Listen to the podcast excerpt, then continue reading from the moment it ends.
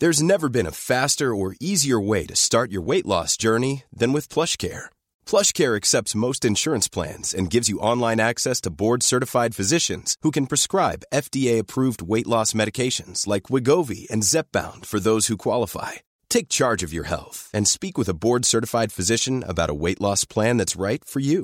Get started today at plushcare.com slash weight loss. That's plushcare.com slash weight loss. plushcare.com slash weight loss. I'm Sandra, and I'm just the professional your small business was looking for. But you didn't hire me because you didn't use LinkedIn jobs. LinkedIn has professionals you can't find anywhere else, including those who aren't actively looking for a new job but might be open to the perfect role, like me.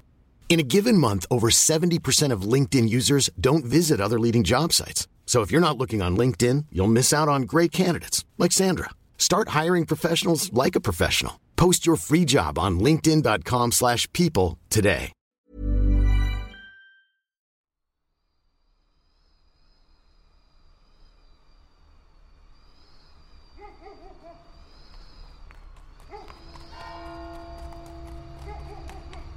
The Whitechapel murders occurred during a perfect storm of immigration, education, and the birth of tabloid news. No longer the domain of the elite, newspapers thrived and died by its salacious tales in easily digestible nuggets to feed the feverish hunger of the semi literate masses of the working classes. The mysterious slaughter of fallen women by a sadistic so called moral guardian was the perfect story. Serialized over several weeks and syndicated across the world. With growing gore and depravity, the crimes of Jack the Ripper grabbed the headlines for weeks and our attention for the next century. Reveling in exploitative prose, crude sketches of ripped whores, and each wound emblazoned in bold. The penny papers cared not a whit about the victims or the accuracy of its words, as all that mattered was the sale of the papers and the lifespan of the story. As the mystery over the murderer remained. By the 1930s, newspapers were no longer society's sole source of information and entertainment. As owing to an explosion of cinema, theatre, radio, and television on the cusp of broadcasting, the public had their fill of murder. With some killers becoming household names, and others consigned to the side columns. As with the Blackout Ripper, the Soho Strangler was a mysterious series of killings which caused terror in Soho's red light district. As a sadist stalked four unnervingly similar women across neighboring streets, leaving no witnesses, no clues, no motive, and no hint to his identity. Having selected his victim, he would choose his method, his moment, and having murdered in silence, he would vanish without a trace. Not one for ego. He didn't kill for money, for fame, for sex, or even anger. As this killer spun the public a sinister mystery in the murder of French Fifi, which was mistaken for a suicide. Told for the very first time, this is the true story of Britain's long forgotten serial killer, the Soho Strangler.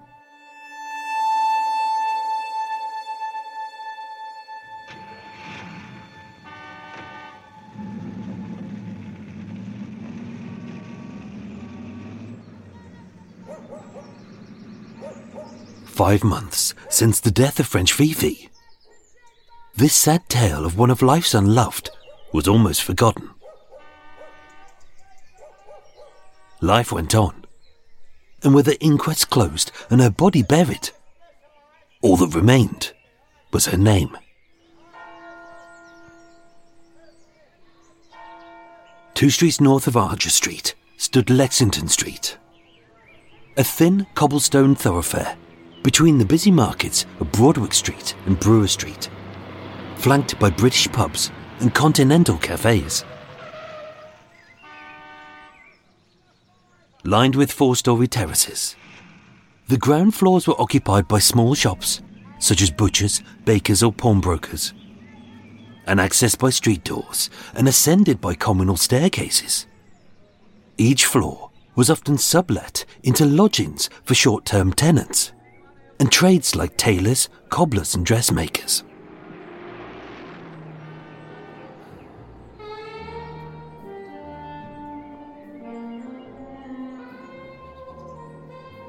On Thursday the 16th of April 1936 at 8:45 p.m. Having finished his shift as a pastry chef at San Marco restaurant, 18-year-old Remo Lanza arrived home. With dusk set, and this desolate street lit only by two lamps on opposing corners, 47 Lexington Street was in near darkness. On the ground floor, a Jewish barber's was shut. On the first floor, the German seamstress was away. At the top floor, a sewing machine thrummed as Italian tailor Mr. Gibelli worked late. And in the second floor front flat, Dorothy Neary, a British born prostitute, was out. Through the unlocked street door, Remo ascended the silent staircase to the second floor, where the two back rooms, a bedroom and a kitchen, were shared by Remo, his father Carlo, and his stepmother to be, a 43 year old French cleaner called Jean Marie Cotton, who he affectionately called Auntie. With a tiny flat, only accessible by a single door to the kitchen, Remo would state, I found the door was locked. There were three keys, of which they each had one, but hers was missing. Remo assumed his auntie wasn't in, which was odd, as there was no light on, only a little from the kitchen window.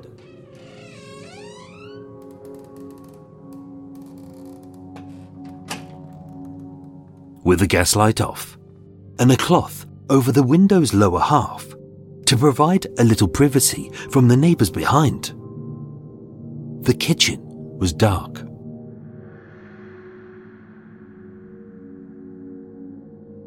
He called out, Auntie! But got no reply.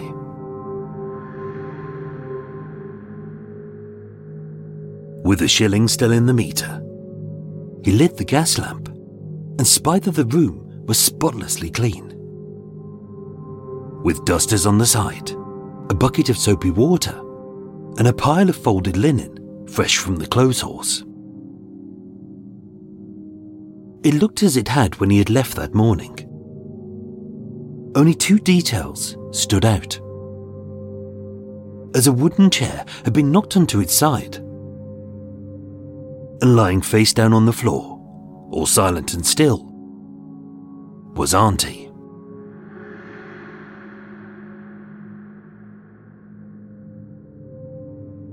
I said, Aren't you going to get up?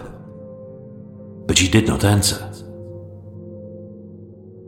As a sickly woman, prone to nerves and bouts of depression, it didn't strike him as strange. So he corrected the chair and entered the bedroom. There was no one there not an object out of place, and there was nothing to suggest any wrongdoing. As he re entered the kitchen, Remo knew that something was wrong. I could see that Auntie's hands were red and blue, and when I touched them, they felt cold. With no obvious signs of a robbery, an assault, nor a struggle. It seemed as if an exhausted woman had collapsed and died in the midst of her chores. The death of Marie Cotton would be as unremarkable as it was forgotten. And yet, unbeknownst to the world, the Soho Strangler had struck again.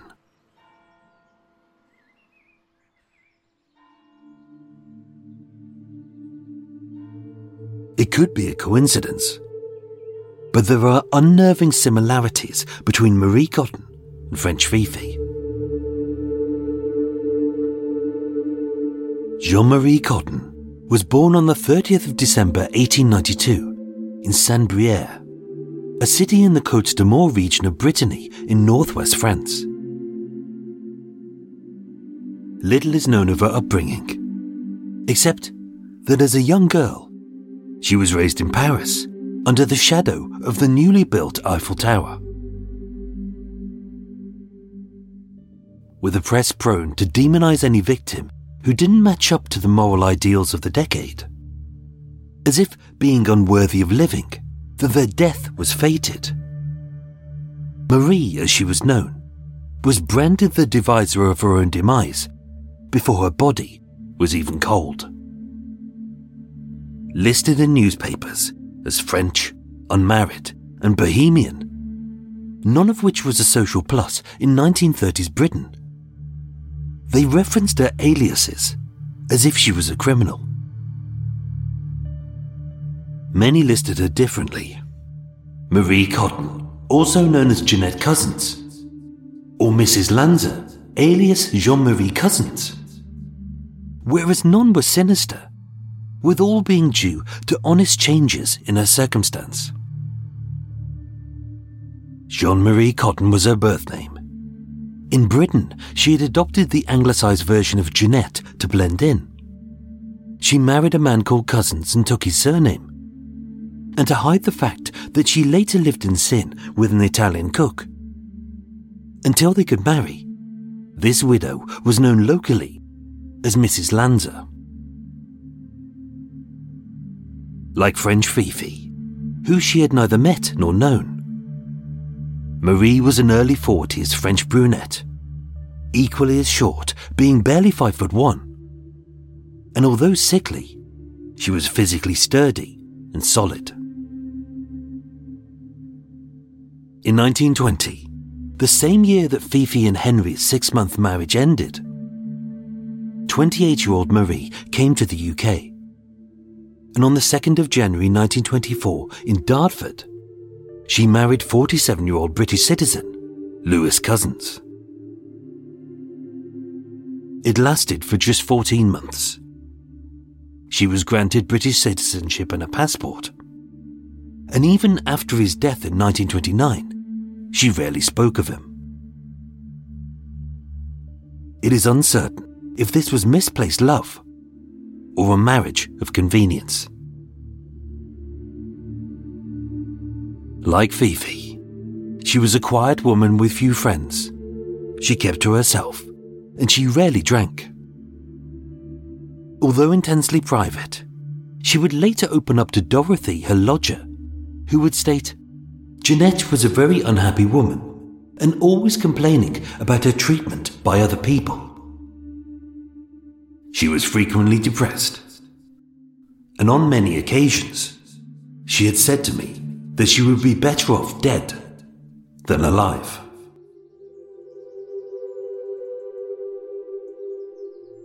On a superficial level, both women were very similar.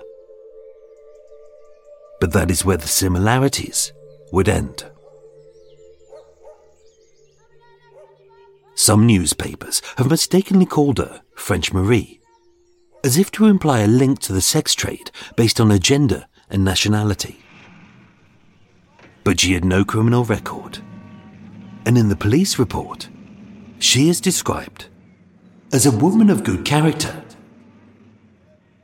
There is no evidence that she had at any time been a prostitute.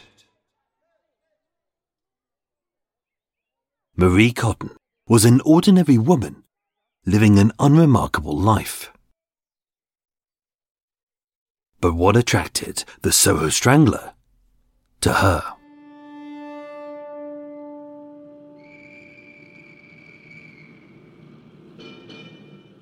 recently widowed. By August 1930, Marie was an out of work waitress struggling to afford a cramped lodging on Shaftesbury Avenue, where she met Carlo Lanza, an Italian cook at the Florence restaurant on Rupert Street. In what could easily be seen as a whirlwind romance, as much as it was a necessity for the poor. After four weeks, they moved in together to a room at 14 Old Compton Street in Soho. Working long shifts. In January 1931, they moved into a three roomed flat at 47 Lexington Street, with Remo, fresh from Italy, sleeping on a bunk in the kitchen, as the front room was sublet to lodgers. Carlo would state, We got on well. But with money tight, the short fuse of this fiery little chef was prone to snap. Statements vary. Remo said, They quarrelled sometimes, but nothing serious. Dorothy said, They didn't get on well, having frequent arguments in a language she didn't understand. And yet Josephine Poulican, a friend of Marie's, would confess they were always fighting. I have often seen Madame Cotton with bruises and black eyes. I knew she was afraid to leave Lanza, as being riddled with jealousy. He had threatened to kill her if she ever left him for another man. Like Fifi, as a woman eager to be loved and finding none at home, Marie's eyes wandered. Dorothy would state, she used to speak of her sweetheart, an Italian chef from Peter Street called Dintis, who she loved and kept his photo in her purse. But having loaned him money, her lover had long since fled. With no family, few friends, and no savings, Marie was a lone woman stuck in an abusive relationship. Josephine stated, Lanza never gave her money, except when he had sex with her. She used to complain about him being lustful. He frequently wakened her up in the middle of the night. When she refused, he accused her of having a ponce. Only Madame Cotton was not a prostitute. She was too ill to be a prostitute and too poorly dressed. with no police reports to back this up, Marie deceased. It's impossible to verify where the truth stops and the lies begin, as every witness has a vested interest to make the statements that they make.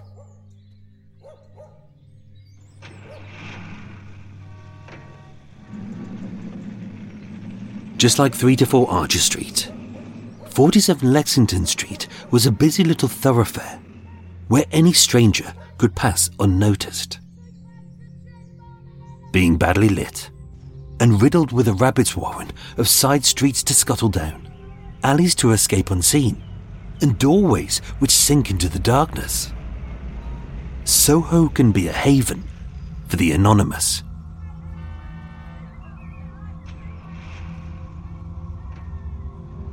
With the street door off a bustling pavement, and open all day till the workers left.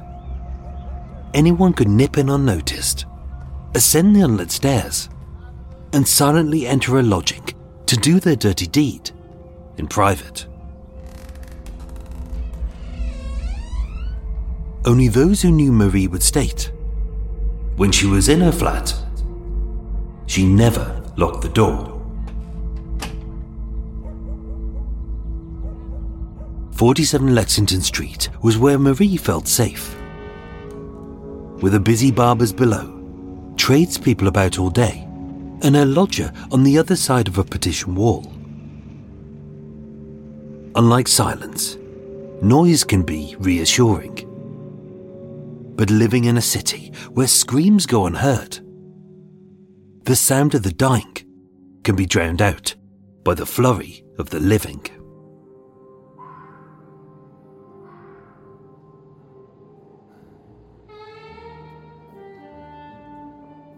On the 16th of November 1935, a new lodger moved in. Ruddy cheeked and dressed like a dandy. 28 year old James Allen Hall was a clerk at Denard Manufacturing in Margaret Street. Paying one pound and seven shillings a week, including the cleaning of the room and the washing of the bed sheets. He paid on time. He was no bother. And he didn't cause any friction between Carlo and Marie.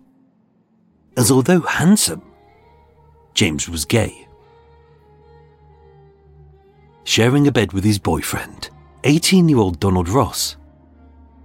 Being a moral woman, Marie didn't like the things that they did.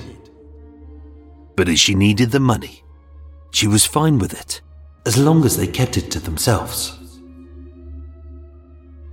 Sadly, owing to a minor squabble over a sold mattress, on the 30th of January 1936, James moved out. But that same day, Dorothy Neary moved in, meaning Marie didn't lose any income from the loss of rent. She liked Dorothy. They often chatted over a nice cuppa, and she trusted her enough to let her into her heart. As a 30 year old single woman living apart from her husband, Dorothy claimed she was a kept woman by several men who adored her, being young, blonde, and pretty. In truth, she was also a Soho prostitute who picked up punters in Hyde Park and brought them back to her room for discreet but silent sex. She disliked lying to Marie, as her landlady was decent. Later stating, Jeanette didn't lead an immoral life, and she was not aware of how I got my living so blessed with a partition wall three inches thick. When Dorothy invited her boyfriends over, she popped on the radio to lessen the noise.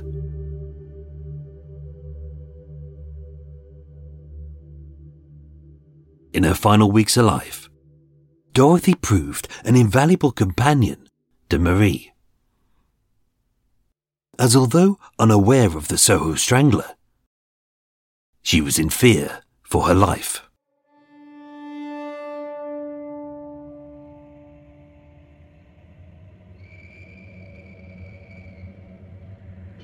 On Thursday, the 9th of April, having been to Great Marlborough Street Police Court to apply for a summons, Marie asked Dorothy to escort her to the Astoria Cinema on Charing Cross Road. She was frightened. She asked me to wait in the queue with her as she was visibly shaken and terrified of a man who she knew from her unspoken past, who was back. Dorothy confirmed, He is a Jew. I know him only as Mr. Cohen.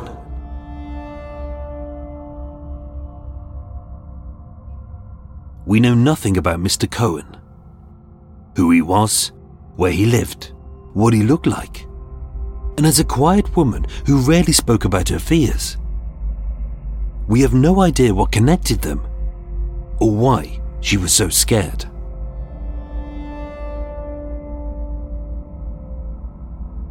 Dorothy said she called him my Jew man, stating he had once helped her out in the past.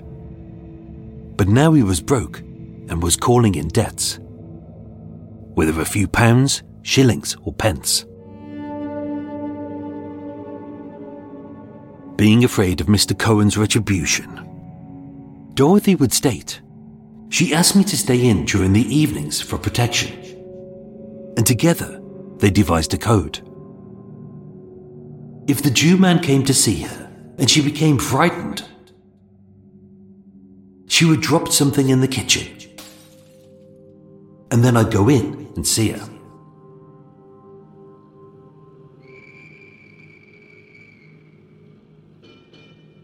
Jean Marie Cotton was an enigma. An unremarkable woman with a mystery in her past. She was a moralist who let her room to prostitutes and homosexuals.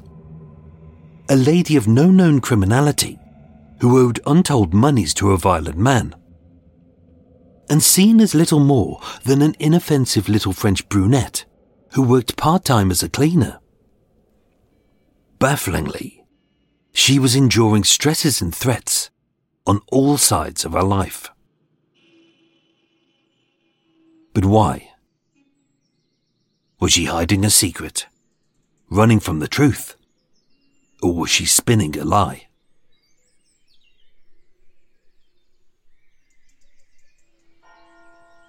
Thursday, the 16th of April 1936, was as ordinary a day as most for the terrified Marie Cotton.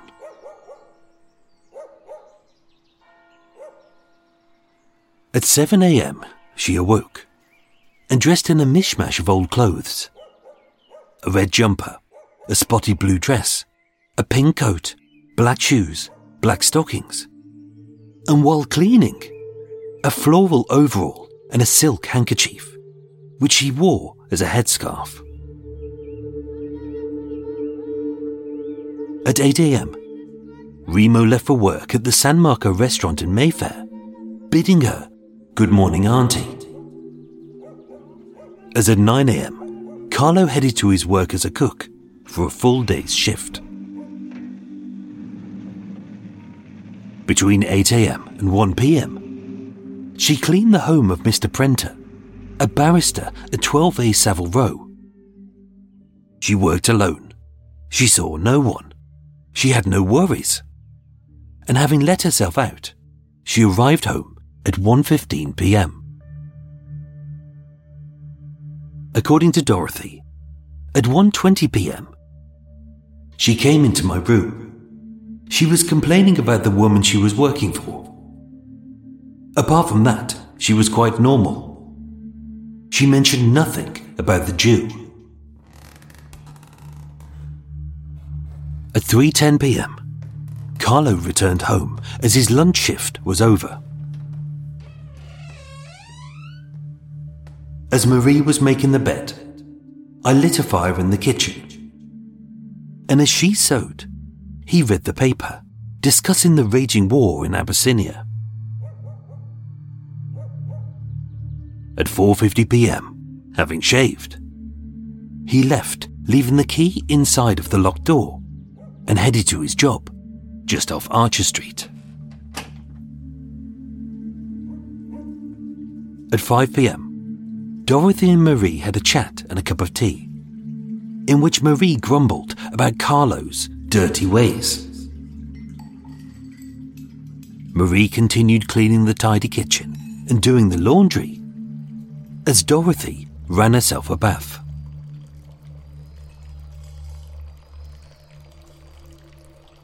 That was the last sighting of Marie Cotton alive.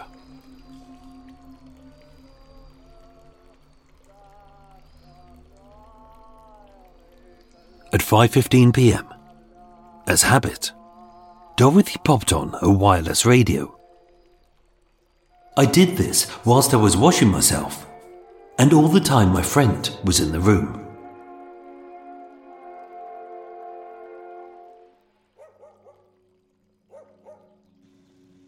That night, Dorothy had planned to see Brahman Alban, one of the several men who kept her a phrase she used to disguise the fact that she was a prostitute.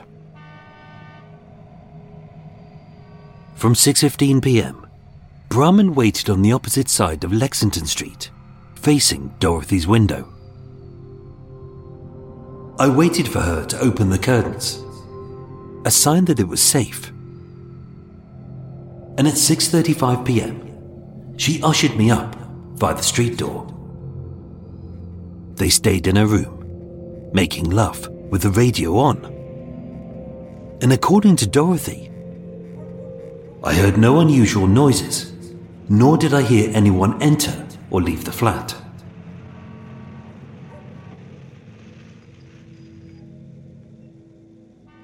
In the police report, Brahman Alban of Bow was described as 35 years old, 5 foot 4, clean shaven, dark haired, in a dark suit, a bowler hat, and a heavy overcoat. And firmly underlined, it states, he is a Jew.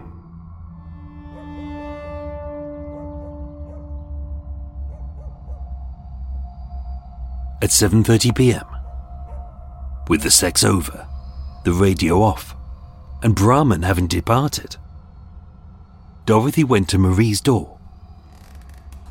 I knocked, but I received no answer. I thought she was out. Only she wasn't. She was dead.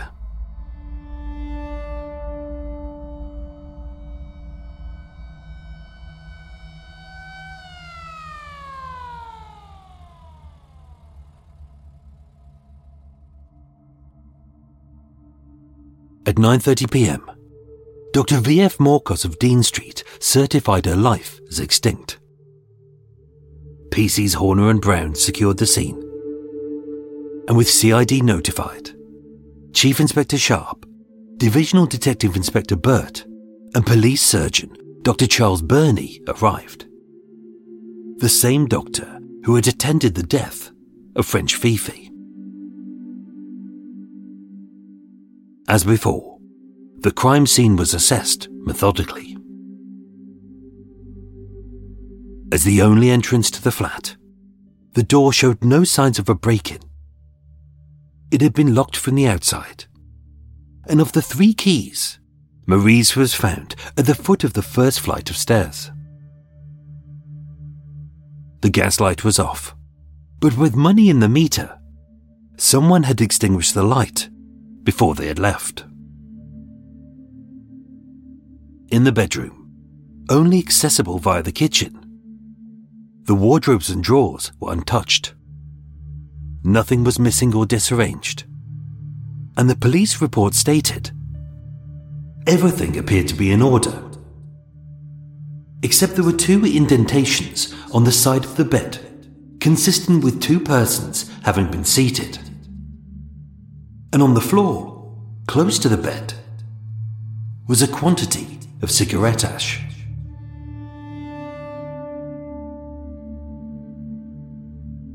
The kitchen was equally as orderly, with a set of dusters, a bucket of water, and a pile of freshly cleaned clothes, as Marie may have left them.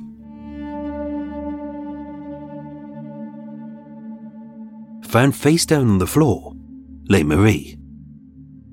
Her time of death somewhere between 5:30 p.m. and 7:30 p.m.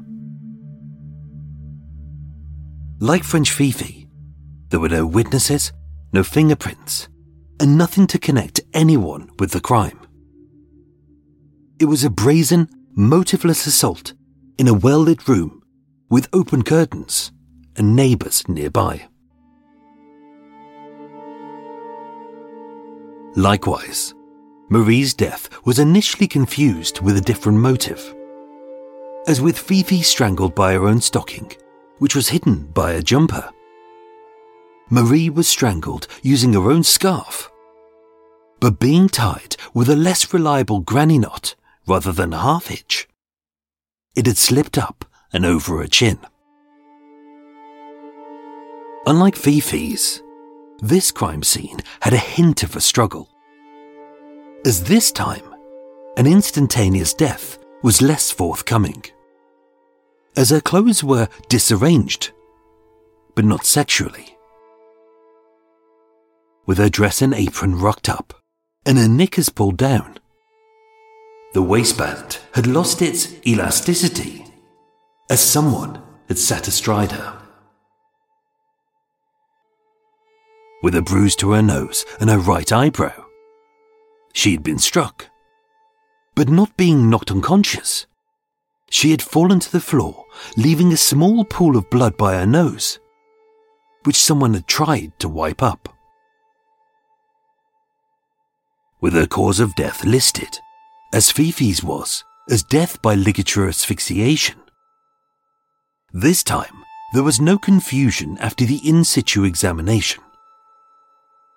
Dr. Burney would state She died of strangulation, and the scarf had not been tied by accident or by her own act, and therefore must have been tied by someone else.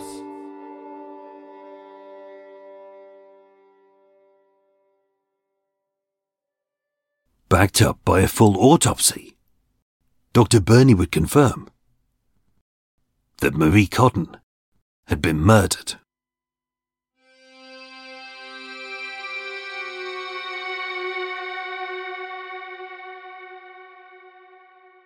The police would conduct a thorough investigation.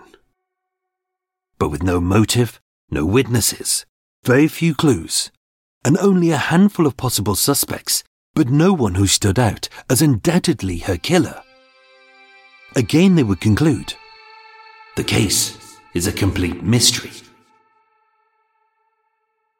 And although there were connections between the two murders of two small French brunettes on neighbouring streets within a few months of each other, the police were hesitant to make such a bold leap without cold hard facts. Whereas the press were not. By the morning, the press had already stated the murder bears similarities to the death of another Soho woman, Mrs. Josephine Martin, known as French Fifi, who was found strangled with a silk stocking in her flat last November.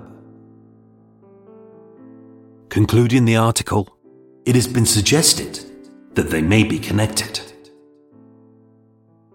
And although Chief Inspector Sharp would later rebuke, it has been stated in the press that the deceased was associated with French Fifi and other notorious undesirables of French origin, and that she was murdered because she knew too much.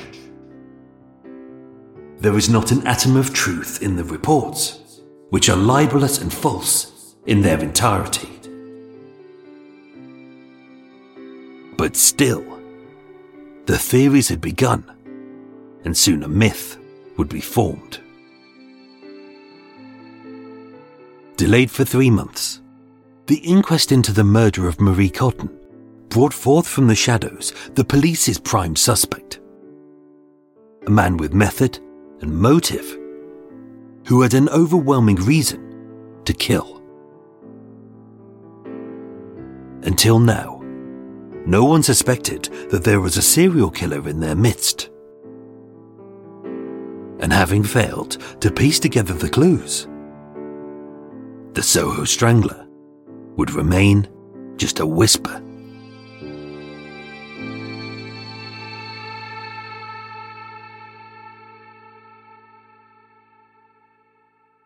Part 4 of The Soho Strangler continues next week.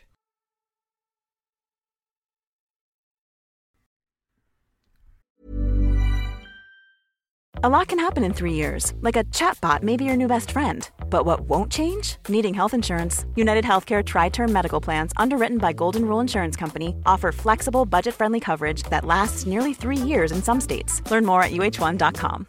How would you like to look five years younger? In a clinical study, people that had volume added with Juvederm Voluma XC in the cheeks perceived themselves as looking five years younger at six months after treatment. Look younger, feel like you. Add volume for lift and contour in the cheeks with Juvederm Voluma XC. Reverse signs of aging by adding volume to smooth laugh lines with Juvederm Vollure XC.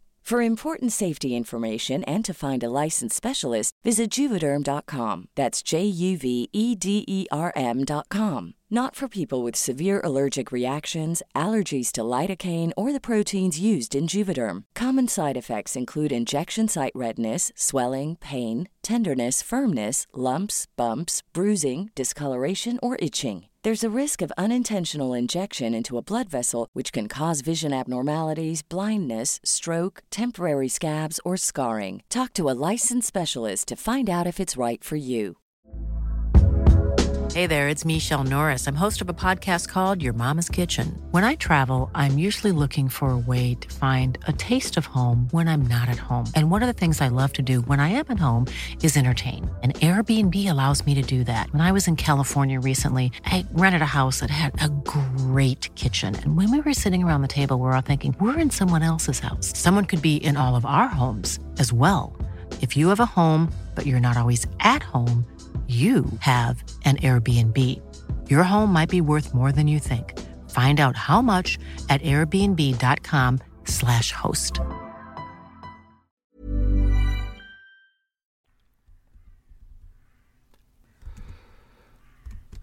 Oh, it's a, oh, it's a long one to do.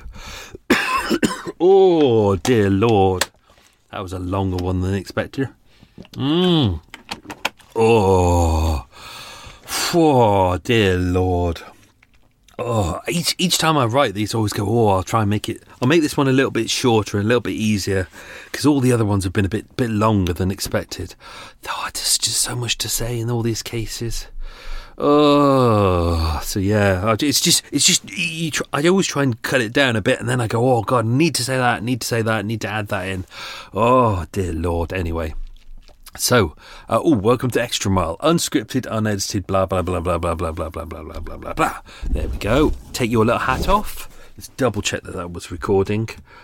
I hope it was okay. Oh, because it's uh, oh, it's Saturday. I never normally record on a Saturday because everyone is walking the towpath and uh, taking their dogs out and having annoying phone conversations in front of the boat and moving their boat and. Oh, it's just it, it, makes it really difficult. But I, do, I wanted to get it done today, and it's afternoon as well. And I try not to do it on a Saturday afternoon, but I am anyway. So hope you enjoyed it. It's it's going to be a bugger to edit, but hopefully it'll be a good episode. Shall I have a tea? I'm not going to have a tea. I'm gonna I'm gonna open up this big big old bottle of lime diet coke. Oh, so if I get burpy now, sorry about that. Hang on, here we go. Yeah, get in. Oh, mmm. Oh, two litres. Four. I'm only getting over near this week. I can't get the lid back on. They've they've messed. They've changed the way these these caps work now, and they're really annoying. You you can't take them off fully. They kind of half hold there. They're really annoying. Change them back. Um, so this week I'm going to do it properly. I, I remembered I put a note to myself to re, uh, thank Patreon subscribers. I didn't put it on a different sheet. So here we go. Thank you to Gillian. Someone who calls themselves Marco Polo. I doubt that is his real name. Uh, and Cindy Barrington. So thank you, Gillian. Thank you, Marcus. Thank you, Cindy. Thank you very much for being Patreon subscribers. Um, lots of goodies uh, in Patreon for you to enjoy. So I hope you're tr- trawling through those. Lots of full episodes, uh, videos, uh, crime scene photos, things that I, I don't share anywhere else. So uh, you get you get a script that goes with every single episode as well. Lots of goodies. So uh, and, and, of course goodies that get sent in the post. What else is going on at the moment? Uh, if you're new to Extra Mile, don't forget we do a quiz in a bit. I give you some extra details about the case that may not have made it into the episode. Um, if you like Extra Mile, just to say, if uh, in uh Patreon if you're i think you're seven dollars a month or more which works out as like four pounds in proper money per month you get walk with me which is where after i've edited the episode i take a i take a nice long walk and i tell you everything that uh, is in the episode that no one else will know. So there's a handful of people who know all the secrets. So if you like Extra Mile, you will uh, enjoy um, uh, walk with me, especially when I go down Doggers Lane and I look at all the doggers. There we go. What else is going on? Um, oh, burps. Oh, more burps. Uh, uh, today is the uh, 11th of February. By the time you get this, I'm powering through them at the moment. Um, just gone will have been my birthday. Happy birthday, Michael. Uh, I don't, I don't, I don't think I did anything big for it. I couldn't be asked to do anything, anything so I, I messaged a handful of friends, just a handful, and I just said, "Let's get down the pub and have a couple of beers," which I'm doing tonight. So as soon as I finish this, I'm going to I'm going to Starbucks and I'm meeting up with a mate and we're going to have some beers. God damn it, I need it. So that's all that's going on, really. Uh, I, I, I, oh, uh, Amy, if you're listening to this, uh, your little uh, Christmas cactus that you got me two years ago was doing really well. It had gone really big. I was, I was about to take send a picture to you. I put it outside to give it some sun, and then overnight we had a frost, and it killed half of it off. So I'm trying to recover it now. So the the lovely Christmas cactus, unfortunately, oh man, it was doing so well. I, I, I I always kill things. I can't help it. I just shit at stuff. Oh, anyway, uh, let's do some quiz questions. We'll do the answers to these very shortly and we'll dive into some extra stuff. So let's dive in. Uh, question number one. Don't forget, I haven't edited the episode yet, so I might balls it up. I might accidentally give the answer away. Ooh, burpy. Um, but don't worry about that. God, Coke really is burpy, isn't it? Question number one. What restaurant did Remo work at? Question number two What was the name of the Italian tailor on the top floor? Question number three What was Marie's husband's name? Question number four What was Marie's height? Question number five What street did they, as in Marie and Carlo, first move in together on? That's again not a well written question. On what street did Marie and Carlo first move in together? There we go. Question number six What age was Dorothy Neary? Question number seven What was the name of Dorothy's boyfriend? Inverted commas. Question number eight Where did Dorothy pick up her punters? Question number nine What police court did Marie and Dorothy go to prior to Marie's death? And question number 10 What cinema did Marie need escorting to? So we'll do the answer to those shortly and we'll dive into some extra stuff. Um, I was going to do a big section at the start of this about oh, why Jack the Ripper is at the at the start we mentioned about how it's kind of it's it's kind of a perfect storm for Jack the Ripper because it's it's uh, it's kind of uh, prior to this kind of newspapers have been the the remit of kind of the educated and uh, the elite. Whereas uh, things had started changing. So um, I was going to do a whole section on that, but I decided not to. So um, early 1800s, obviously there was a big tax. It was the 4p tax that was on newspapers. Uh, 18 30s, what they started doing was they changed it uh, from a 4p tax to a 1p tax. And because of that, the circulation of newspapers really started to increase after 1936. Um, which is why we call uh, some of these uh, one penny papers because that's how much it would charge. So uh, circulation in England in a single year, well, in 1936 rose from 39 million to 122 million by 1854. So it's all changing. Uh, obviously, we we've got the start of compulsory education. It's not fully compulsory. You could kind of opt out of, especially if you've got girls. Unfortunately, they would go, well, you know, we'll have the girl in education until she's nine, but then because we've got younger children, she has to look after them. So that would go on. So you've got loads of people being educated. Therefore, newspapers realised. Um, what you need, what they needed to do was start aiming their newspapers towards uh, the working classes and people who weren't as educated, as they say.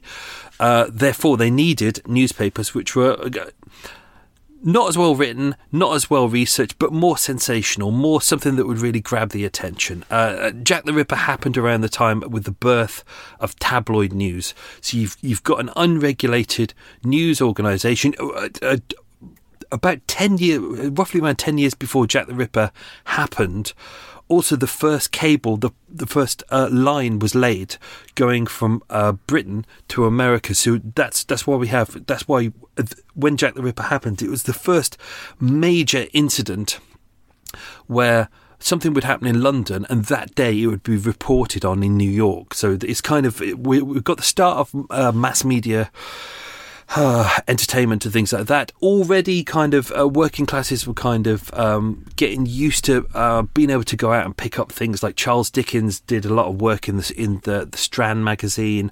Uh, that became very famous, kind of mid to late, uh, uh, well, mid 1800s.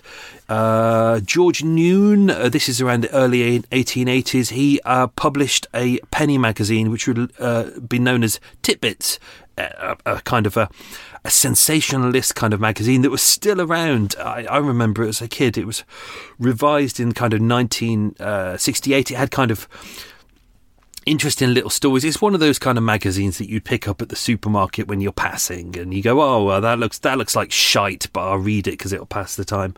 Um, and what that did was it, it kind of had. Uh, uh, kind of lower brow stories in there, but it had illustrations, which were really useful, especially when you're trying to get across stories for people who aren't as literate, but also may, English may not be their first language. And we got a real kind of increase in uh, people from overseas as well. So, um, also, uh, with Jack the Ripper as well, around this time, you got the Strand magazine really kicking off. Um, um, and uh, Arthur Conan Doyle had recently released, so this was around the era of Sherlock Holmes as well. So there's a real massive true crime that's kind of erupting around this point. You got Sherlock Holmes, you got Strand magazine, you got Tit-Bits. It's really kicking off at this point. So um, you can understand why something like Jack the Ripper would become the kind of thing that the the um, tabloids would really dive into because it's kind of it's sensational it's working class it's in a working class area it's involving working class people it's it's gory it's got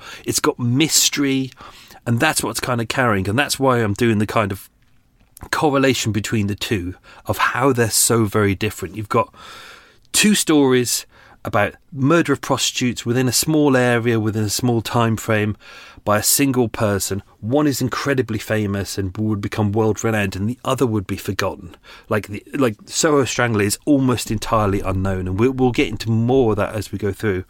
Um, um, and even though Jack the Ripper is more is more graphic it's very bloody and violent, the Soho Strangler is, is an interesting correlation piece because it's very different. It's it's it's more low key. It's very mysterious. There's no kind of going in and ripping out kidneys and wombs and all shit like that. It's you know he sneaks in. He sneaks in. He uh, he's unseen. Leaves no clues. It's like it's very subtle. It's very discreet. It's almost entirely different. But neither were caught. Uh, one became famous, the other became unknown. Same as mentioned at the start, Jack the Ripper, uh, Jack the Ripper, Blackout Ripper. I would say Blackout Ripper, when you look at the evidence, is more horrific than Jack the Ripper. But one is massively famous and everyone knows about it, and there's books written about it and documentaries, and almost everyone in the world knows the name of Jack the Ripper. Blackout Ripper, unknown. Entirely unknown. Why? It happened at the wrong time. It happened during war. People had people had too much to focus on. Jack the Ripper time. What? There's not. We're not at World War stage yet. We're, we're 25 years away from World War. There's poverty, as mentioned. There's there's changes in the way people are thinking, that the way people are consuming. Um, by the time of Jack the Ripper, Yorkshire Yorkshire Ripper, my brain is fried today. By the time of uh, Blackout Ripper and the Soho Strangler, We've got cinema kicking off. Just cinemas out there. We've got uh, everywhere. It's made for the masses. Uh, television is about to kick off. I think BBC radio had already been running. Uh, John Logie Baird, who's not really the inventor of television, but in Britain we like to believe that he's the inventor of ter- television. It was a mechanical television, which which was uh, first exhibited or first uh, yeah, first exhibited in front of people on uh, Frith Street uh, in Soho. So there is a connection to television there. Um, but uh, television, uh, f- first BBC broadcast, 2nd of November 1936. That was the first regular TV broadcast. So, it's about to kick off. But people are consuming. Um, things in a very different way. True crime is huge in the 1930s, but people have such a choice by then. So uh, it it becomes a um, an exciting thing for people to absorb, but audiences have become more savvy. It's like it's like uh, one day I sat down, my grand, God bless her, and uh, to watch uh, The Sixth Sense. And uh, we watched it and we went, Oh, what do you think, Grand? She goes, Oh, it's very good. And then she turned around and she said, What happened? And I said, Oh, well, the guy, Bruce Willis character, he's just found out he's dead. And she went, no, all of it. she she liked it, but she didn't understand a thing of it because she's used to the kind of. I grew up uh, on the films that she liked in the 1930s, 1940s, 1950s films, and they're very simple. There's like if you watch the Sherlock Holmes films with Basil Rathbone, everything is signposted because it has to be.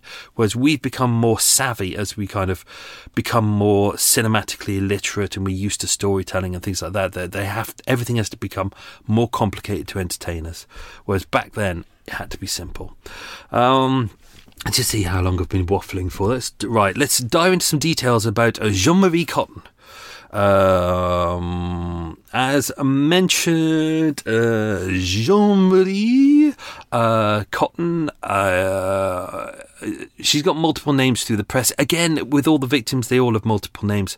Not not because they want to be hidden away and mysterious, although some do. It's because it's as as you expect with her, she wants to be known as Mrs. Lanza because she needs to, even though she's she's a widow at that point, she can't afford to remarry, but she's known as Mrs. Lanza because she lives with a Mr. Lanza, and therefore morally it's kind of right for her to go, oh, I'm Mrs. Lanza, and you know, sometimes sometimes they would wear a brass ring on their finger as if they were married, um, to make it look like they were a man and wife, because people were quite, you know, they didn't like the fact that people were living in sin, whatever that means. So, um, you know, she she she didn't have aliases, as the press would put it, but. And we're going to dive into this a lot more in the kind of uh, the next murder that we eventually get to. Um, well, eventually get to. We get to that in uh, part five. Um, this is where we really look into how how they rip apart the victims in order portray to them to you how it's acceptable to say, oh, do you know, it's fine that they've been murdered. That's fine. She was a prostitute. She deserves to die. This is actually where, even though I, before I did the podcast, the, the Soho Strangler was a thread that I used to do on my walking tour. Um, and when the walking tour stop, stopped and I was about to write that book, I started with the next murder, which is Dutch Leah, who we covered in episode four, I think. Um, but what I wanted to do was I really wanted to dig down to the ideas of uh, how the press represented her um, in all the newspapers because it's really fascinating how they how when you break down every single paragraph how it we'll go into it in part four but basically it's like they want you to not like her um, they're also creating the idea of a mystery around who the who the murderer is, and they're they're creating something that's entirely fictional. Whereas what they should be doing is telling the truth, but they don't because the truth doesn't sell newspapers. So um, we'll be getting to that in part five and six, as well as uh, bits in part seven and eight, nine and ten. Core, this will kill me. It really will, but hopefully it'll be worth it. Um, connections between Marie Jeanette Cotton and French Fifi are both born in France, both born uh, uh, within about a, about a year of each other. Um, both lived and raised within not too far from the Eiffel Tower, pretty much. Uh, we don't believe that they actually know, knew each other, as far as we know. There's nothing in the police report or the court records that states that they knew each other. Um, although there probably wouldn't be because the police weren't really looking into the idea that they were connected by this point. They'd, as we'll get into the next episode, they'd assessed whether there was a connection and they deemed as Chief Inspector Sharp had said there was no connection, but. Uh, we don't really know much about her life, though, uh, where she came from, what she did. Her marriage uh, who, to her husband, whose name I won't mention because that's a quiz question, that was in Dartford, 2nd of January 1924. Um, they were only together about four months. He died in Dartford Infirmary in autumn 1929. Um, he was English. Uh, she rarely spoke of him. In fact, Carlo, her boyfriend, um, he didn't know much about him. He didn't know that he was dead, that uh, her husband was uh, dead. Uh, he said uh, he thought they separated four or five years ago, but didn't know that he'd carked it. Um, whether this was just a quick marriage, whether they, do you know, sometimes people go, "Oh, I love you, let's get married," especially in this kind of era where it's really important for a, a woman to find a man. Therefore, because technically a woman doesn't exist in that era unless she's got a man to kind of support her, and she can't, she can't have her own bank account, she can't have her own house. You know, it's important for a woman to have a man with her um, maybe she just went, he's kind of nice. I like him. Let's get together. It didn't quite work out. Um, don't forget, she doesn't really speak that much English, so uh, maybe he was of French origin, or maybe they just didn't. Maybe it's just a physical thing, or maybe it was a marriage of convenience because she did a couple of years later. It was 19, August twenty eight. She got a passport. Uh, she definitely returned to and from France a couple of times. Whether it was to see her mum, her mum definitely still lived there, or whether she had a reason to keep going back and forth. Boat going past, the boat might shake. A boat went past really fast earlier on and it shook the whole table. And uh, really annoying, really annoying. There you go. Horrible engine. Horrible, shitty engine. Um, so, yeah, she, she went back and forth uh, via Dieppe many times, but we just don't know why. There's not a lot in her, her past that we know. Um, Autumn 1930, she met Carlo. Uh, she'd been working as a cleaner and a waitress in various places, including Pinoli's uh, restaurant in uh, Christmas 1934 and Barcelona on Beak Street. Beak Street is the, the uh, street next to Lexington Street. So she'd been local. She'd lived in Soho for at least five years that we know of. Uh, time of her death, she was working as a daily servant to Mr. Nielsen Prenter, a barrister at 12A uh, Savile Row, earning uh, four pounds and sixteen shillings a week, uh, which is not bad actually, considering uh, I worked out the UK average weekly wage was £3 per week. So she's earning good money. Um, so although some people will be saying that, uh, oh, maybe she was a prostitute, it, it, it, doesn't make any sense. She's earning good money. She's making enough to cover their rent, uh, and yet they're still lodging. They'll getting out of lodges as well. Do you know? Uh, maybe they're debts. We don't know. We don't know much about that. Uh, oh, bu, bu, bu, Carlo uh, was a, a, a Italian. Uh, he was uh, he had a British passport as well. We don't know much about his past. Um, I left out big chunks in there. He was separated from his wife, who still lived in Italy. They had two sons together. One was Remo. Um, uh, and the other was Bruno.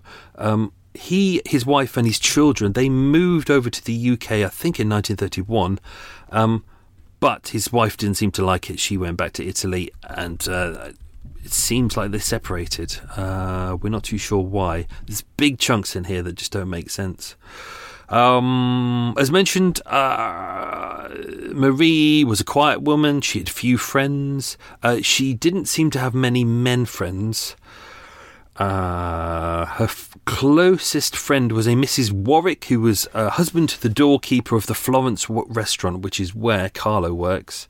Um, although she seemed to get on really well with Dorothy Neary, who was the prostitute who lived in the front floor flat. Although it's interesting that she seems to be uh, a, a, very moral woman, but uh, she seems to be okay with prostitutes using the front room. Um, for work. Whether she knows that or not, we don't know. And uh, homosexuals, uh, obviously James and his boyfriend Ross, uh, in the front room as well.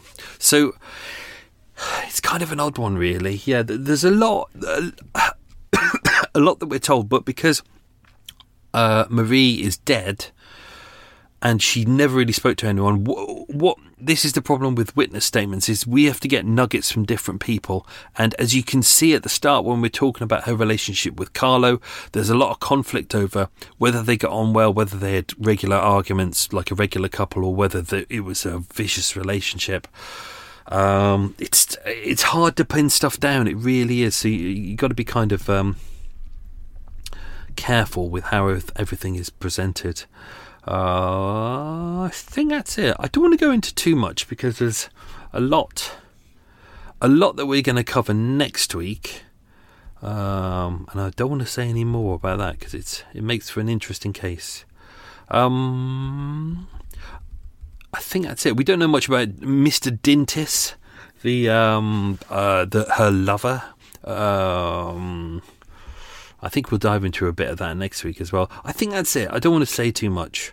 Uh, let's do the quiz questions. There we go. And then I can get Costa. Costa? Well, I've changed brands. I've gone to um, Starbucks. only because they have lots of plug sockets. They have plug sockets near every table, unlike Costa, where they have like two plug sockets. And you get there, and there's always some bellend sitting there at the table reading a book. And you're like, why are you sitting at a table reading a book when it's the only place that's got effing plug socket? And they're just sitting there going, I'm just reading my book. I'll be here for 14 hours. Oh. Whereas Starbucks, they have plug sockets at every table, so it's brilliant. Uh, okay, let's do the quiz questions. That was really boring. Let's do the quiz questions. Right, let's see how many of I, uh, them I cocked up. Question number one What restaurant did Remo work at? It was called San Marco. Question number two What was the name of the Italian tailor who lived on the top floor? It was Mr. Gibelli. Question number three what was Marie's husband's name? It was uh, Louis Cousins.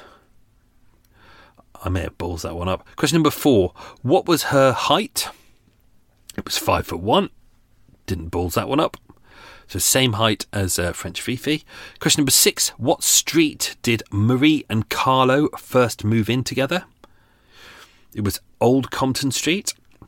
And Old Compton Street is uh, the never eat should we west side of Old Compton Street, uh, backs onto Brewer Street, and Archer Street is just one street down. Uh, and if you want to go to Lexington Street, you got Archer Street, then you go up to Brewer Street, and then one street up there, up um, uh, Berwick Street, uh, takes you to Lexington Street. So they're, they're all really close to each other.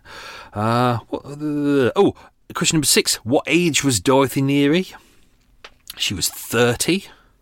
I remember being 30. Oh. Question number seven. What was the name of her boyfriend?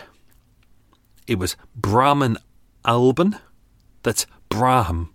Brahm. Or it could be Brahm. Oh, I, I think I've been pronouncing it in the episode as Brahman. Uh, I think it's Brahm, but uh, I'm not going to re record that. I can't be asked. Uh, question number eight Where did Dorothy pick up her punters? Uh, that was Hyde Park. Hyde Park because there was barracks there, especially kind of pre World War II and post World War II. Um, and and there still is. There's there's Hyde Park Barracks, which is on the Kensington side. It would be a place where a lot of prostitutes would uh, hang out and pick up their punters. Uh, there's lots of woods there as well. Question number nine What police court did Marie and Dorothy go to prior to Marie's death? It was Great Marlborough Street, uh, which is the same police court where French Fifi received her final conviction for prostitution. And question number 10 What cinema did Marie need escorting to? It was the Astoria on Charing Cross Road. Uh, which sadly is no longer there because they decided to uh, rip it down, as even though it was a great music venue, and uh, turn it into a piece of shit. anywho, anywho, uh, I think that's it. Yeah, I think that's it. So I hope you enjoyed that episode. Next week uh, we continue as as mentioned it's two parts two parts two parts two parts two parts. So this will be the second part of the second part of the second murder. So we dive into more about this case and we dive into the chief suspect. Oh things are hotting up now so uh, i think that's me done let's hope that recorded otherwise i am i am fluffed it looks like it's recording might not be um, so let's do that and then let's go to the pub. Oh, pub, brilliant. Pint, can't wait. Have yourself a good week, folks. Stay. I'm going to eat myself a chocolate donut. I've got one there. It's got my name on it. It's going to go into my big fat face and then it's going to get into my belly. Brilliant. Have yourself a good week, folks. Stay safe and be good. Uh, thank you for supporting the show. This is weird now. This is where it all goes quiet for me because I, have him talked for a couple of hours straight, at no one, suddenly the boat goes very quiet. Lots of love, everyone. Thanks for listening.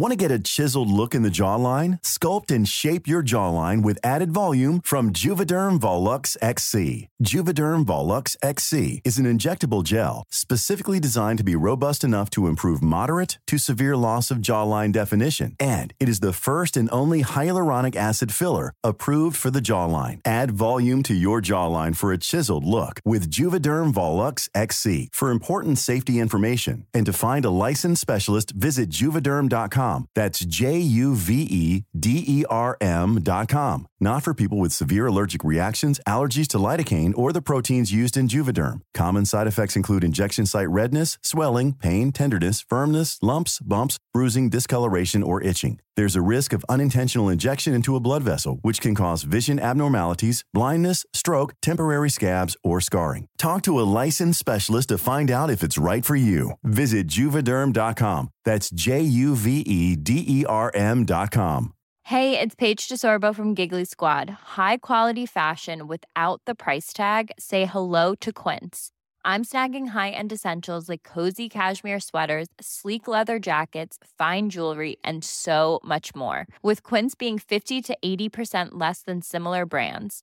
And they partner with factories that prioritize safe, ethical, and responsible manufacturing. I love that. Luxury quality within reach. Go to quince.com slash style to get free shipping and 365 day returns on your next order. Quince.com slash style.